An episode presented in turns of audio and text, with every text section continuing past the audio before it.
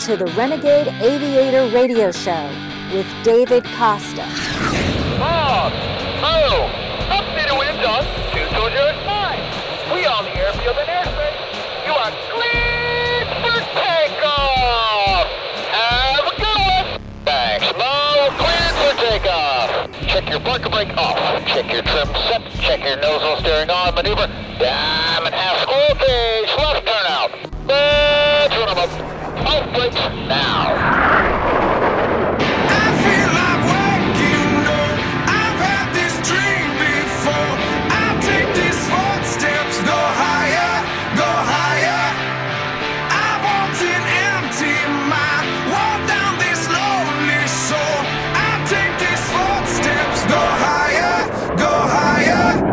ladies and gentlemen, David Costa, the Renegade Aviator, glad to be here with you again each and every week. Thank you for tuning in. Thank you for listening to my podcast that can be found on SoundCloud. Search Renegade Aviator on SoundCloud. That's Renegade AV, the number 8R, all smashed together. Listen on SoundCloud. You can hear all of our shows. So let me get started right away with the introduction of this week's guest. This week, a guy with his finger on the pulse of general aviation. Now, hold on. You don't need to be a pilot to listen to this show. As a matter of fact, most of our fans and listeners are not pilots. Aviation is something for almost everyone, and your local community airport is valuable to your local economy. So I encourage you to stay right where you are and listen to this week's interview with Mr. Tom Haines. Tom is the editor in chief, associate producer, and senior VP of media for the Aircraft Owners and Pilots Association. Tom Haines oversees the publication of the AOPA Pilot Magazine, the world's largest aviation magazine, AOPA's Airport Directory. What else? Oh, the Flight Training Magazine, a monthly magazine for student pilots and flight instructors, the weekly AOPA e pilot electronic newsletter, AOPA Online, and four other websites, and the association's video on demand channel, AOPA Live. Busy guy. Hell, I just tell stories, fly jets, and host a radio show. Tom, welcome to the Renegade Aviator radio show. Glad to have you. Thank you, David. It's great to be with you. Uh, looking forward to a good conversation. Hey, real quick, Tom, give our audience a 30,000 foot overview of your role with the Aircraft Owners and Pilots Association because it's more than what your title might suggest. Sure. So I'm the big title is Senior Vice President of Media Communications and Outreach, but basically what that means is that here at AOPA, Aircraft Owners and Pilots Association, I manage all of our media properties, which we have two monthly magazines, we've got multiple websites, video channel, and a lot of email newsletters, that sort of thing, all designed to help pilots be better pilots and to learn more about aviation and how to use their general aviation airplanes. We also manages our outreach. So if you see AOPA at Oshkosh and and Sun and Fun and our regional fly-ins and some of the other big air shows around the country, that's my team at work. And then uh, also communications, kind of getting the advocacy messaging out there because AOPA does a lot of advocacy on behalf of general aviation. And uh, my team kind of is the one that takes all that advocacy stuff that happens at the state level and at the federal level and kind of puts it out in stories, story format through our channels to help pilots and the general public understand what's happening with general aviation. Okay, Tom, maybe I should back up a little bit. The Aircraft Owners and Pilots Association, um, our listeners and fans, they're not just pilots. They come from a wide demographic. Why or how does AOPA offer something for the public at large, not just for pilots and aircraft owners? So AOPA has been around for 80 years. In fact, we just celebrated our 80th anniversary on uh, May 15th. Doing this a long time, and the scope of the organization in the past has always been around aircraft owners and pilots, thus the name. However, in recent years, a couple of years actually, the organization has really branched out and starting to do a lot more to be more effective inviting the general public and people with an interest in aviation into the community, starting with our You Can Fly program, which is all about helping people understand what general aviation is and those who are in it get better at what they do. For example, we've got an aviation high school STEM curriculum that's going to be ultimately for grades 9 through 12. It is free to any high school in the country that wants it. And uh, we provide a lot of support uh, with the curriculum. And we currently have more than 2,000 students across the country today uh, using this curriculum in ninth grade. The 10th grade is uh, in beta test and will be complete for this year's ninth graders when they get to 10th grade next year. And then the 11th grade and 12th grade will be rolled out in subsequent years so that these today's ninth graders will have four years of curriculum about aviation, either as a in a, a pilot or as a drone pilot. And it's really designed to expose kids to all of the interesting things about aviation. Some of them may elect to choose a career path that's related to aviation, and if they do, this is a great time to be involved in aviation. There's a shortage of pilots, mechanics, avionics technicians, and it's just a really good time to be looking for a job in aviation. So we believe we can inspire some kids to pay attention to aviation and learn about the opportunities. But even if they don't choose a path, it's a great way to, to get people aware of uh, what airplanes are all about and what aviation is all about. But the, another place that we're doing that a lot is with our regional fly-ins. Great place for people to come out to the airport, learn about aviation. We just had our AOPA regional fly-in here at Frederick, Maryland, where our headquarters is, back on May 10th and 11th, and part of a celebration of our 80th anniversary, but also in anticipation of the 75th anniversary of the D-Day invasion in Europe. And we had um, five DC 3s or C 47s, and those are the airplanes that led the paratrooper invasion of Europe on June 6th, actually starting on June 5th in 1944. And of course, we all know that was the beginning of the end of World War II when the United States and the British and Canadians and Australians and everybody invaded uh, through Normandy and France and began to turn around the war. But the really amazing thing is, we're talking about exposing the public to aviation and give them an opportunity to see what airplanes are all about. We had these DC 3s here. They did flyovers. We had parachuters uh, jumping out of them uh, over the airport with period World War II uniforms on and using the round parachutes from World War II.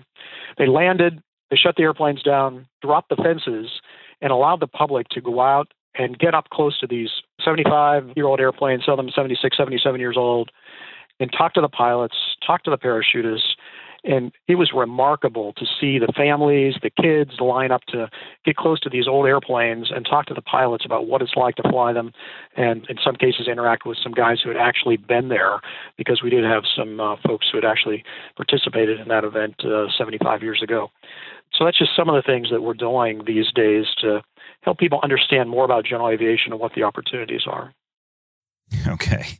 And before we get all wound up in conversation, how would any fan of my show learn more about the benefits and services of AOPA? Just give us a quick overview.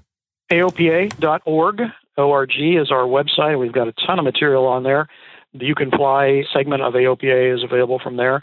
Also, we have a Learn to Fly section on our website where you can learn about where to find a flight school, for example. If you have an interest in maybe learning to fly or getting a, an introductory flight, you go to the uh, Learn to Fly section at aopa.org. You can enter a zip code, and uh, it'll find the nearest flight school for you.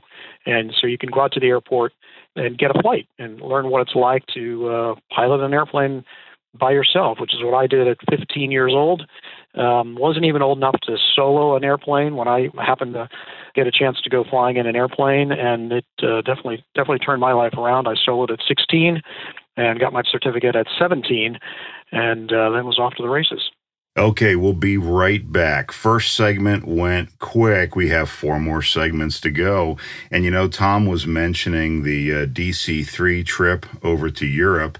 Um, I've got at least one good friend that flies an absolutely beautiful version, actually a fully restored DC 3 in full Pan Am regalia. So that's coming up on a future show. We're going to interview those guys and gals that were involved in that event out to uh, Europe, crossing the Atlantic in an old DC 3, an aircraft I fell in love with. I flew one of their shows for years with an organization called Dream Flight. But um, we'll be back after these messages with Mr. Tom Haines of the Aircraft Owners and Pilots Association. There's a lot more stuff coming, stuff that's going to benefit you in your journey towards excellence. And hopefully that includes aviation. David Costa, Renegade Aviator. Go higher, go higher.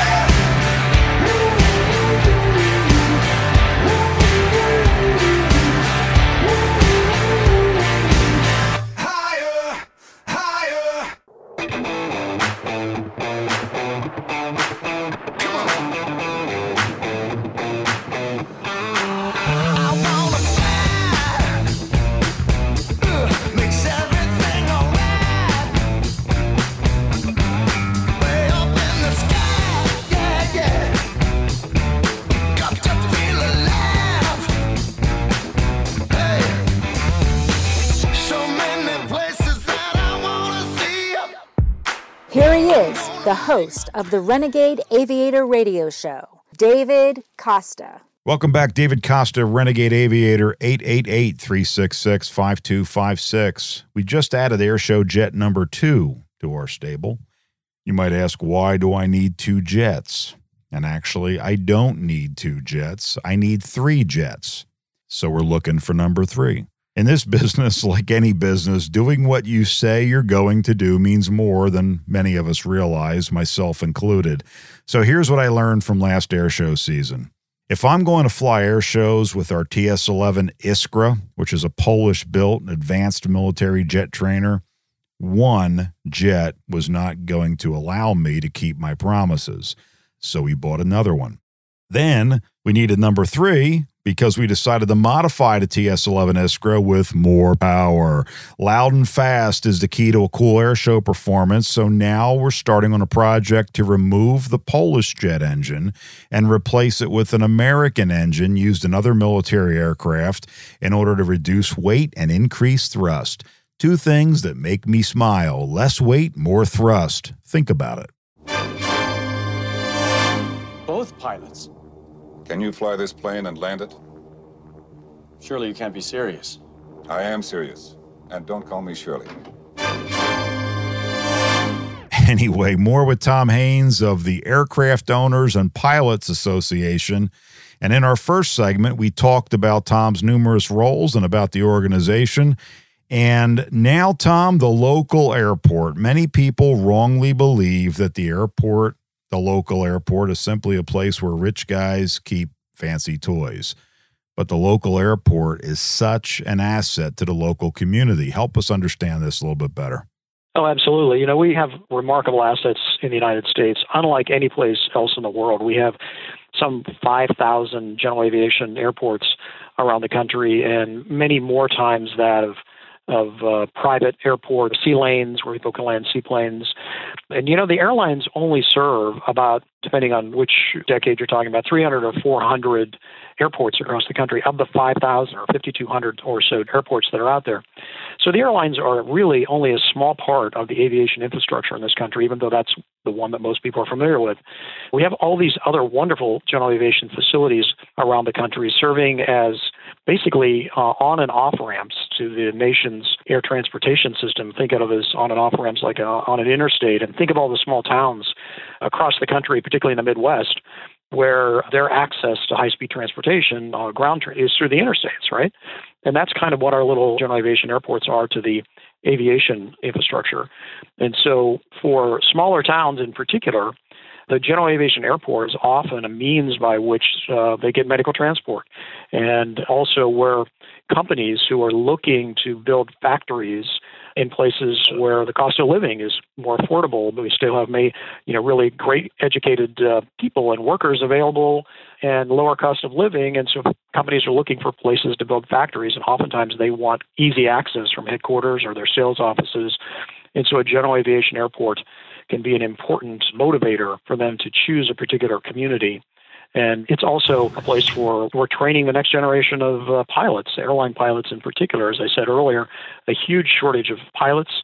And so small general aviation airports are typically the places where pilots are learning to fly in the United States. It's unlike Europe, where a lot of European airlines they sort of have what's called ab initio training, where they sort of basically choose people to be pilots and kind of run them through their own programs. Interestingly, many of those programs are based in the United States because flying is less expensive here than most other parts of the world most uh, GA pilots who become airline pilots come up through a very basic system in the United States of local flight schools at small general aviation airports, and they migrate up, uh, like I did, to other ratings, and, and perhaps as you did too, Dave.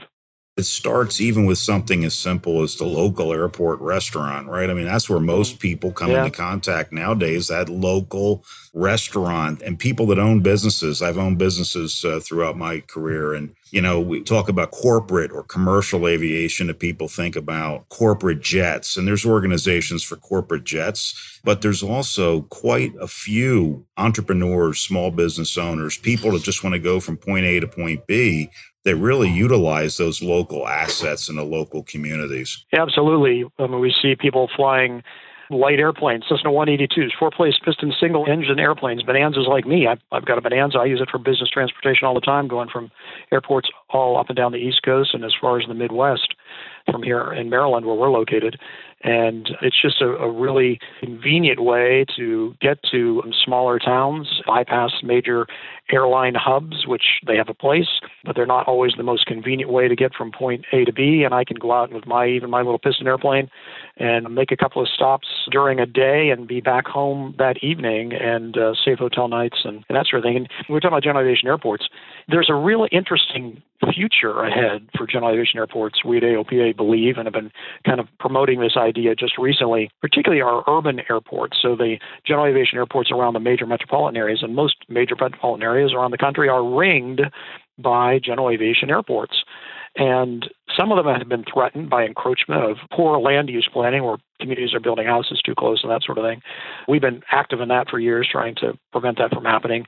But part of the reason we are is because we're looking to the future. When you see all these, you know, what flying cars or vertical takeoff and landing craft that everybody's talking about that we're uh, going to be seeing in the, some say near future, I'm guessing it's a little bit further away, but let's go over the next five to 10 years we start to see some of these unusual vehicles being used for urban transport.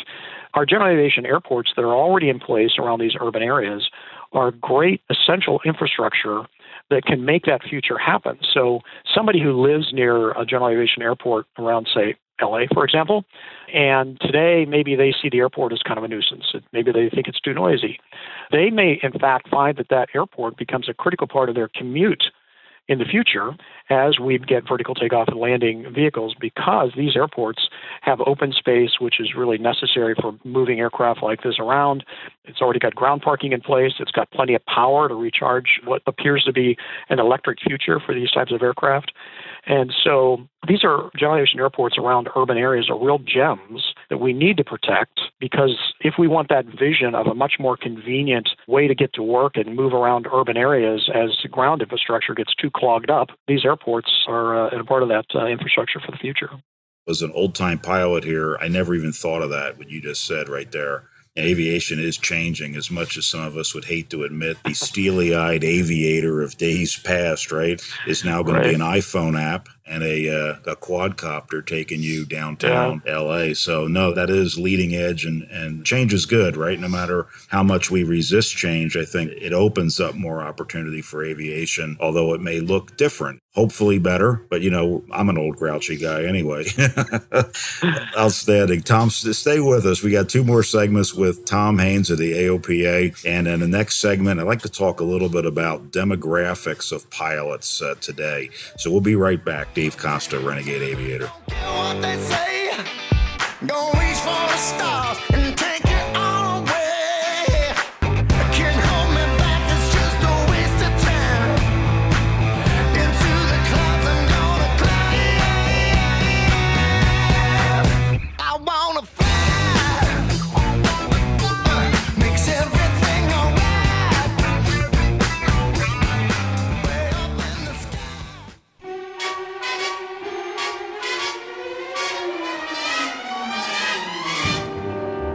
Come fly with me, let's fly, let's fly away.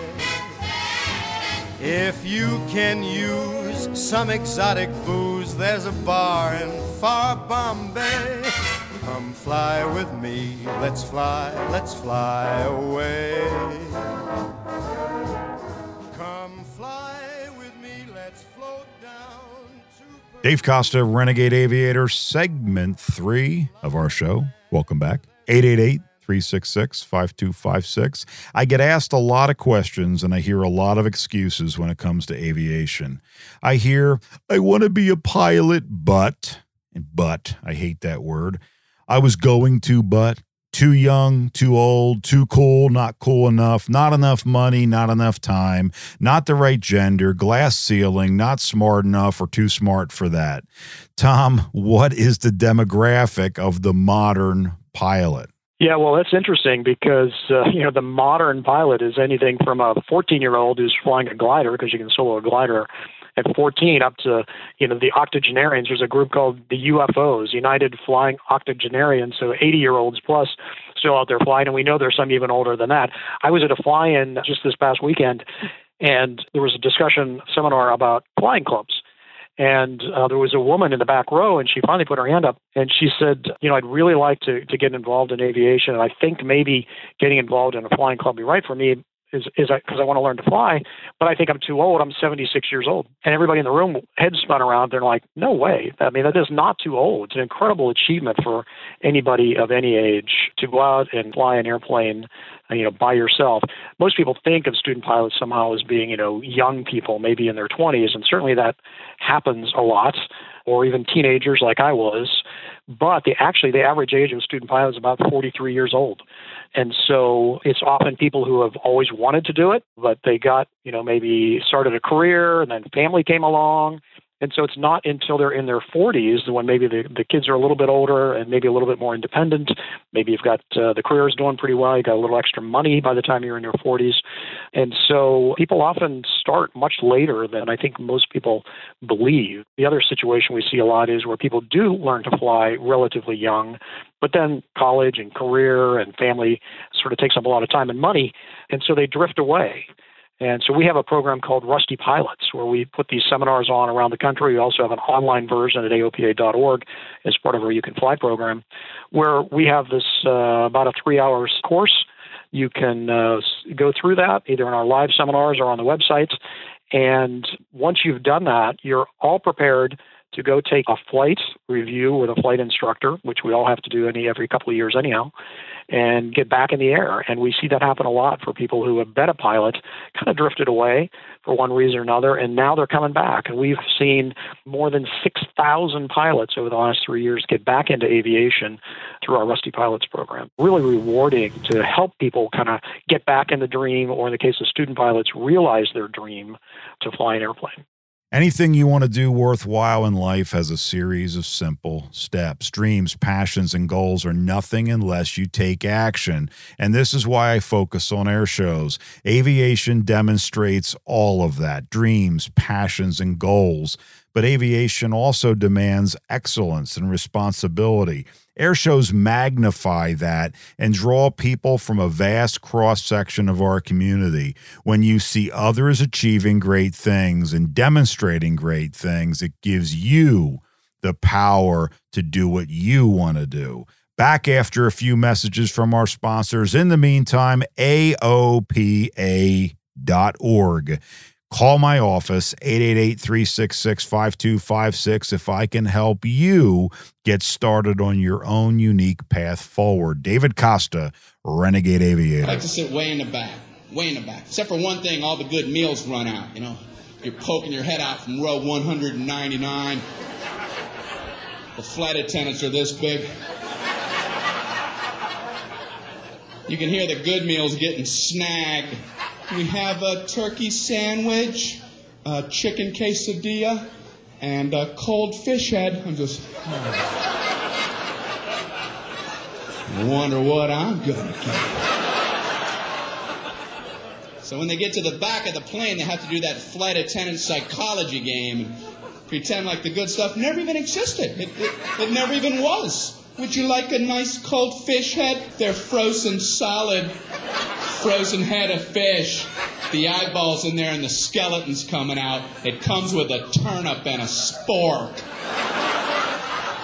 I was wishing you'd have one of them left, wishing upon a star. Questions, comments, suggestions, or recommendations? Call the Renegade Aviator at 888 366 5256 anytime and leave us a message.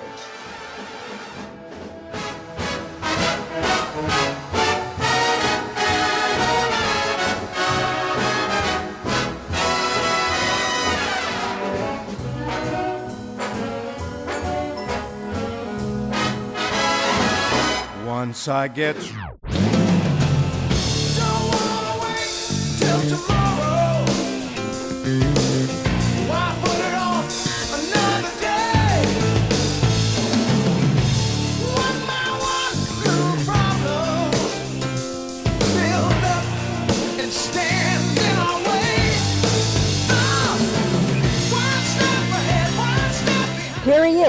the host of the Renegade Aviator Radio Show, David Costa. We're back, segment four. Dave Costa, Renegade Aviator. The uh, future of aviation is not the same one that I grew up with. It probably isn't the same as the one you grew up with. Aviation is changing. The future of aviation includes all of us. Who will be the next generation of pilots? Who will preserve the legacy of older aircraft? One thing I hear from people is that aviation is expensive, and certainly it can be, no BS here. But it need not be that way. There is an entry point that makes sense for almost any budget. Tom, in my opinion, if you can afford other pastimes, other hobbies, you can afford to fly aircraft. Am I off base? Can people really afford to fly without going broke? You sure can. You know, we have an incredible fleet of legacy airplanes. You know, in some ways, it's kind of a, a good news, bad news thing, right? The average age of a general aviation airplane is 40 couple years old. And so you think that's really old when we think of cars in particular. It's ancient, right? But airplanes are remarkable, built to last. And so we do have things like old 172s out there that are still in great flying shape. And what's really interesting over the last few years is the new generation of avionics or electronics for the airplanes, navigation systems, and that sort of thing that have been become available at much lower costs.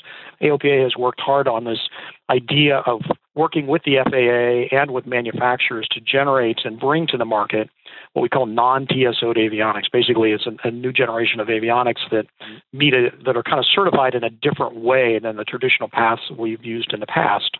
And so it brings mostly out of the experimental aircraft market some really capable avionics systems and navigation, big moving map displays, traffic information, weather information into the cockpit at much more affordable prices than what we saw just a few years ago. And so these are easily installed into these legacy airplanes. So you end up with a very capable airplane with a lot of utility, a lot of reliability, more so than the older equipment, at what is a really pretty affordable price, particularly if you don't feel that you need to whole, own the whole airplane.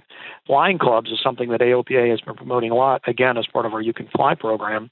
And so uh, we've helped start about 114 flying clubs over the last three years. But we have a network of well over a thousand flying clubs that you can access from our website, aopa.org. Go to You Can Fly or go to the flying club part of You Can Fly. And again, like with our flight school finder, we have a flying club finder. Put in your zip code, and we'll show you a map and give you details about the flying clubs that are around you. And the really interesting thing about flying clubs is that they really give you a, much more affordable way to get into aviation because you don't need to own the whole airplane. You can own a share of it, and, and some of them are structured so you're actually owning a share. In other cases, you're basically buying time at a reduced price on an hourly basis.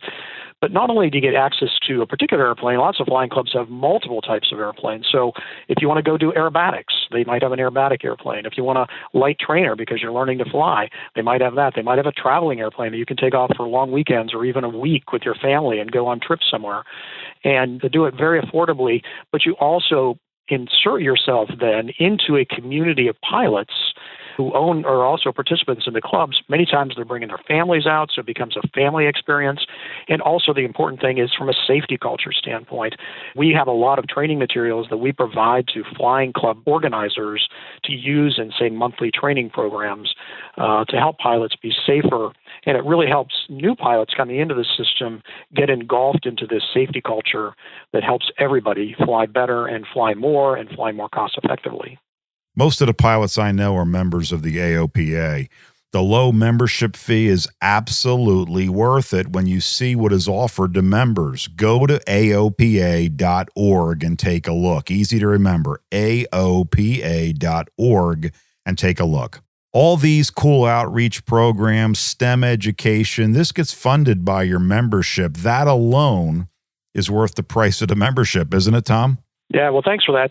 And just a bit of a correction there. Actually, all the things I was talking about under You Can Fly are actually funded only by donations. Member dues we use to run the organization, to create our magazines, to do all of our advocacy work in Washington, and to provide all the other services. Our 800 line, when you call and ask technical questions, the people answering those phones, that's all funded by the dues. So we certainly need people to be a member of AOPA in order to help us be effective in those areas. But the You Can Fly things are actually are funded by donations, which is another critical thing. And we actually have a challenge right now from the Ray Foundation, and, and James Ray was an incredible guy who was inspired by aviation when during World War II he learned to fly.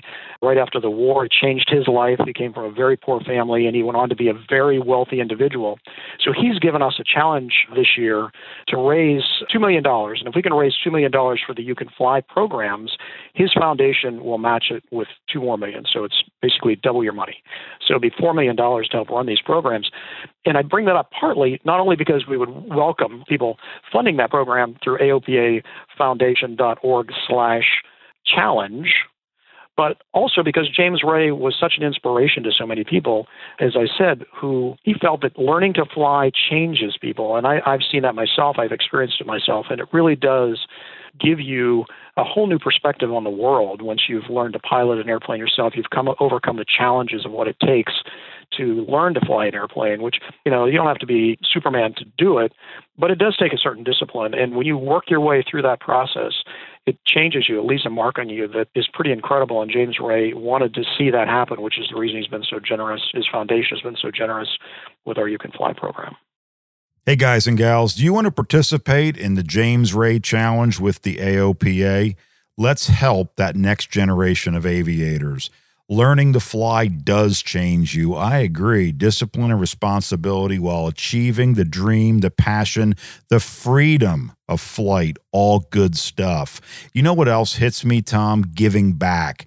It's our obligation and our great gift to be able to give back what you can when you can. When we give back, we are successful. When we are able to help someone else achieve their dreams and their goals, we are successful. Tom Haines, thank you so much for stopping by today on the Renegade Aviator Radio Show. We will be right back for one more segment. I wrap all this up. Stay right there. David Costa, Renegade Aviator.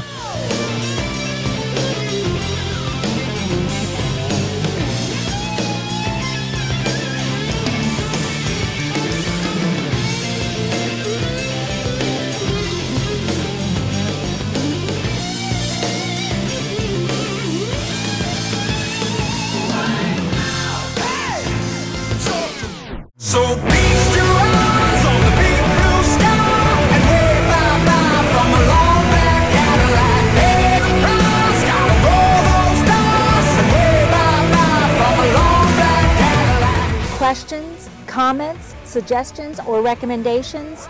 Call the Renegade Aviator at 888 366 5256 anytime and leave us a message. Alexa, where is my local airport? Here are a few nearby ones. 1. Reno Tahoe International Airport. 2. Reno Stead Airport. 3. Truckee Tahoe Airport. And 4. Carson City Airport. so simple, even Alexa can do it. Each and every week, I talk about showing up as the first step in any worthwhile venture. I meet so many people each week all over the world that light up when they hear what I do. Not because I'm so much cooler than you are, and here's my evidence of that. Alexa, who is David Costa, the renegade aviator? Sorry, I'm not sure. Damn. people light up when they hear what I do because I light up when I tell people what I do. Whatever it is you want to do needs to light you up as well. If aviation lights you up, you need to go to AOPA.org or call my office 888 366 5256. There are people ready to help you. So I'm going to finish up my show where I started my show. Thank you for listening. Decide, show up, do something, no excuses. AOPA.org, their tagline is Your Freedom to Fly. Do you understand how lucky you are? You live in America. You can fly. You think there's obstacles? You bet there are. Anything worthwhile doing has obstacles. It has risks and it has pain. Get over it. So make a decision. I want to fly. Good job. Now simply take action, and here's the secret on how to do that show up. Get in your car, get on your bike, hitch up your dog sled if you have to, and start your body moving toward the airport as often as possible. But I just told you only part of the secret. You can't just show up. No, no, no. You have to do something. You're now armed with secret access to all the information you need to get started in aviation. AOPA.org. You can find out how to donate to support STEM education. You don't even need to like aviation to help kids get more involved in science, technology, engineering, and math. They're going to tell you how to find the right school closest to you. They're going to give you tons of free information. You just have to ask for it. And that's the secret ask, do, and ask. There are people to help you, but you need to decide, show up, and ask. AOPA.org. David Costa, regardless of what Alexa said, I am the renegade aviator. See ya. So